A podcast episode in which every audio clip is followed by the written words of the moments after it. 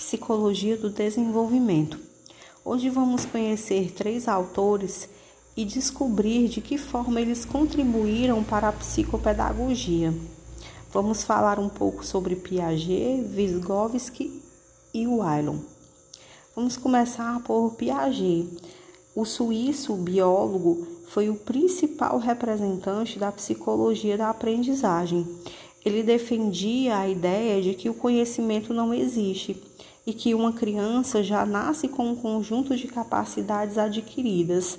Ele tinha como base o construtivismo para as suas teorias.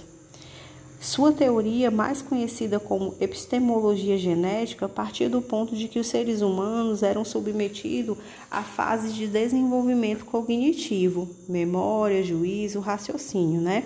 E ele dividiu essas fases em quatro partes. Vamos começar pelo sensório, ou motor, que vai de zero aos dois anos de idade. Nessa fase são desenvolvidas a coordenação motora, e ainda muito limitada, começa a percepção de mundo. Já no pré-operacional, que fica dos dois anos aos sete anos, com o desenvolvimento da fala e a nomeação dos objetos, a criança passa a lembrar deles. O raciocínio começa a se desenvolver, embora que bem numa fase inicial.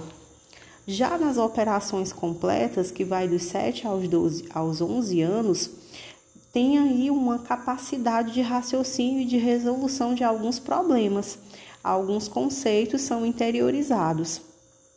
Nas operações formais, que vai dos onze aos catorze anos, que é a fase da adolescência, o raciocínio lógico se desenvolve e o indivíduo começa a pensar por si próprio, ao mesmo tempo em que pode criar teorias e refletir sobre a possibilidade de mundo. É uma fase de anatomia, de descobrimento e de desenvolvimento. Aqui tem uma citação bastante interessante de Piaget, onde ele diz que o principal objetivo da educação é criar pessoas capazes de fazer coisas novas e não simplesmente repetir o que outras gerações faziam. Bem legal, né? Agora vamos conhecer um pouco sobre Vygotsky. Vygotsky foi um biólogo bielorrusso, psicólogo e bacharel em direito, o mais estudado pela psicologia.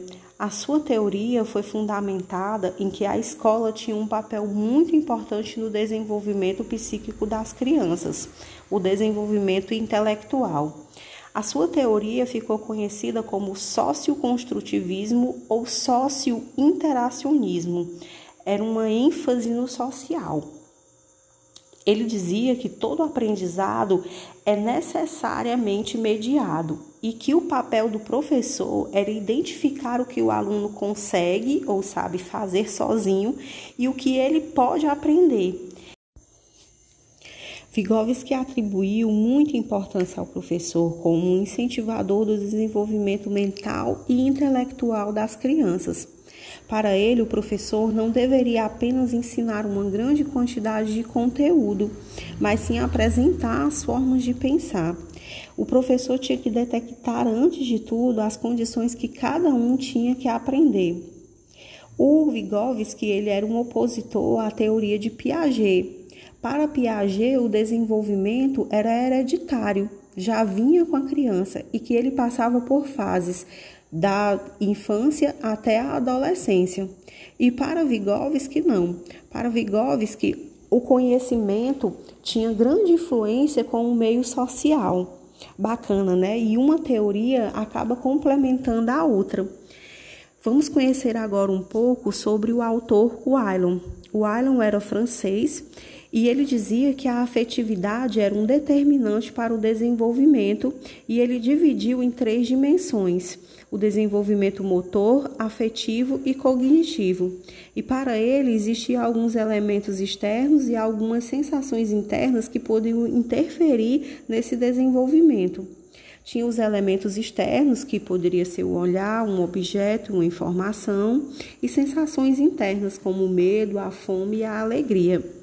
Essa condição humana que todo ser humano tem recebeu o nome de afetividade e é fundamental para o desenvolvimento.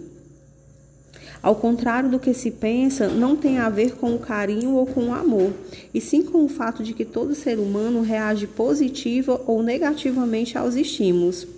O Wallon dividiu o desenvolvimento em etapas: impulsivo emocional, sensório motor, personalismo, categorial e a puberdade e a adolescência. E ele dizia que ao longo desse processo, a afetividade e a inteligência se alteravam.